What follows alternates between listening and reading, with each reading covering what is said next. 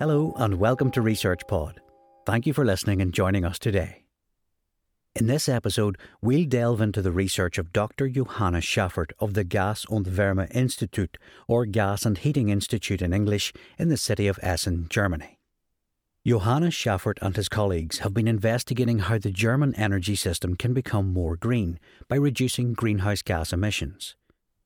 Decarbonising energy production requires power plant operators to change to green technology. This, therefore, has to be profitable. Using models of the German energy system and realistic future scenarios, Dr. Schaffert and his research partners have been investigating the regulatory system that will be needed to enable reductions in greenhouse gas emissions. In particular, the authors have been conducting a business analysis for turning renewable energy, such as electricity, into synthetic hydrogen gas and green methane.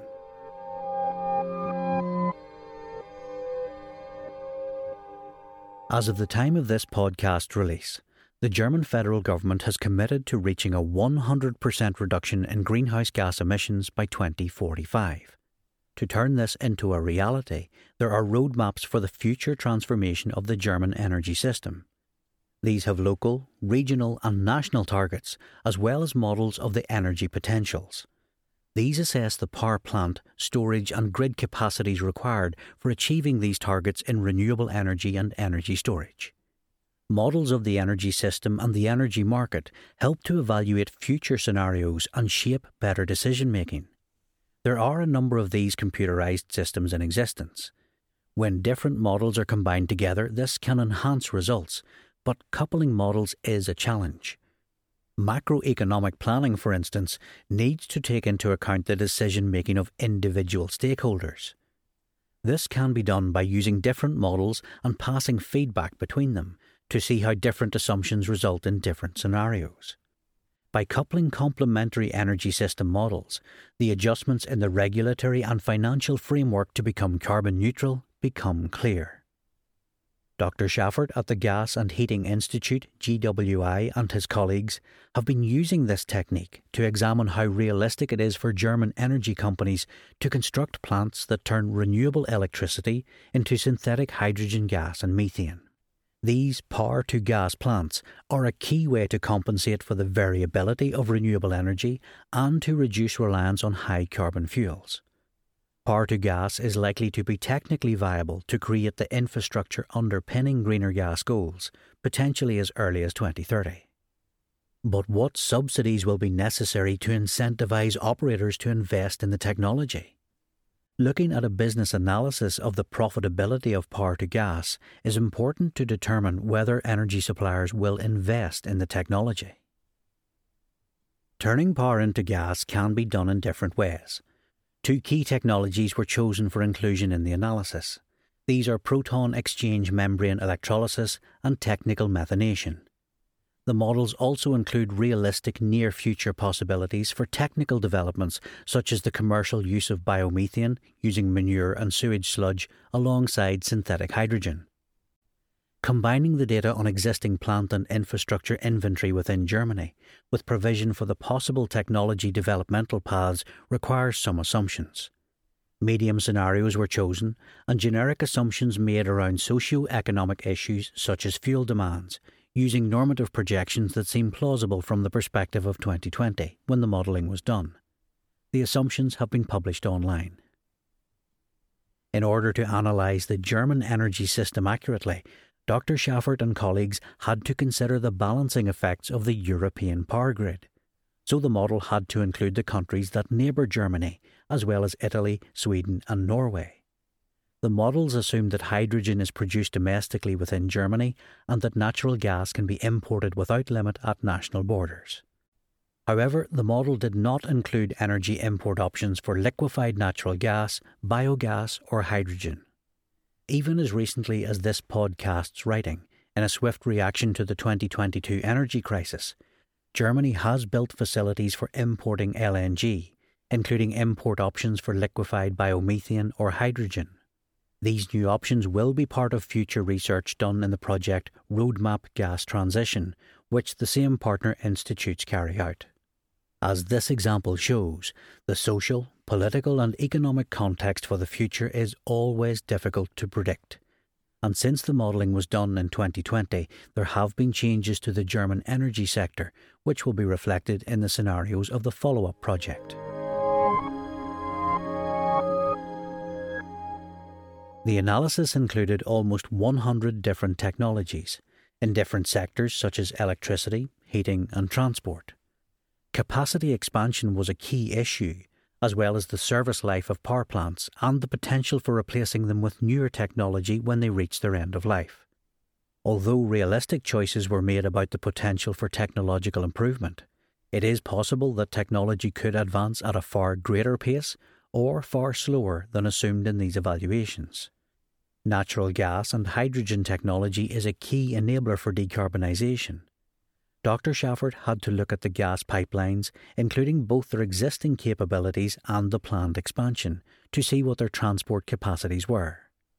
The potential for these pipelines to transport gas around Germany and the rate at which it is transported was worked out using publicly available data, and the potential for building extra pipelines within Germany was modelled from 2030. Another important factor was gas storage. Hydrogen gas can be safely stored underground. There are different ways of doing this. One possibility is to convert old salt caverns, as is currently demonstrated at the Etzel cavern field. There are many of these in northern Germany and significant potential to build many more of them. The potential for expanding the use of salt caverns for storing the hydrogen was included in the models.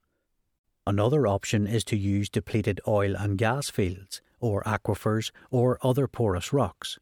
However, the research on the feasibility and safety of these is still ongoing, so it had to be excluded from the analysis.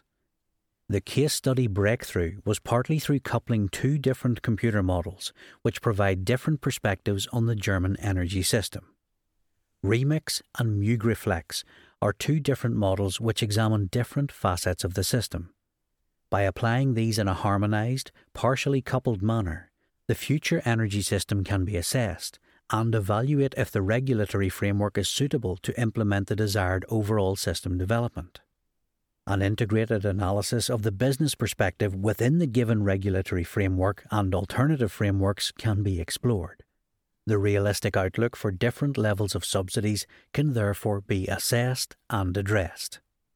Remix is a model that analyses infrastructures in future integrated energy systems in spatial and temporal resolution.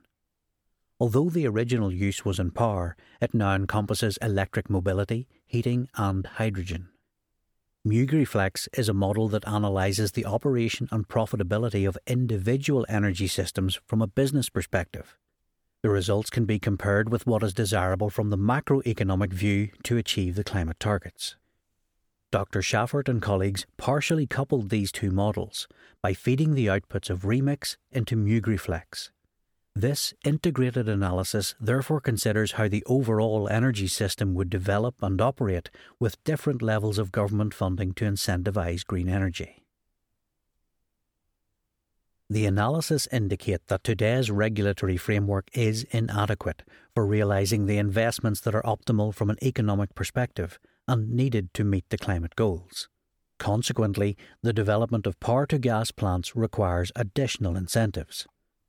To enable the emerging demand for hydrogen to be met, commissioning the first hydrogen pipelines by 2030 is necessary. The German regulatory regime of 2020 will not sufficiently support energy transition, with the likelihood that investment decisions will come too late to achieve the government's green targets. According to the political target, coal power plants are phased out potentially almost entirely by 2030. On and offshore wind turbines and solar panels will become more prevalent over coming years as well. Hydrogen infrastructure is likely to play a central role in the development of green technology. The models indicate a continuous growth using first natural gas, then biomethane and synthetic methane, However, converting power to gas is not likely to be cost effective from a business perspective until the scenario year 2050, unless there is a change in the regulatory framework. The continuing need for governments to provide some form of premium payment to incentivise green technology is not surprising, as other researchers have reached similar conclusions. To create a favourable investment environment will require some sort of incentive. Adjustments to the current regulatory environment are needed to meet the greenhouse gas emissions target the German federal government has committed to. Although green technologies like turning power to gas are viable potentially as early as 2030, the business analysis shows that operators will need an incentive to adopt the practice.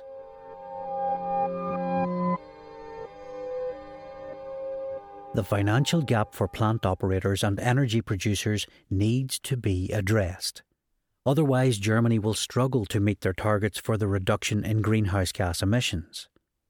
Although turning power into gas is likely to be feasible in the near future, to expand the hydrogen infrastructure and transform the energy system will need an adjustment of the regulatory framework. That's all for now.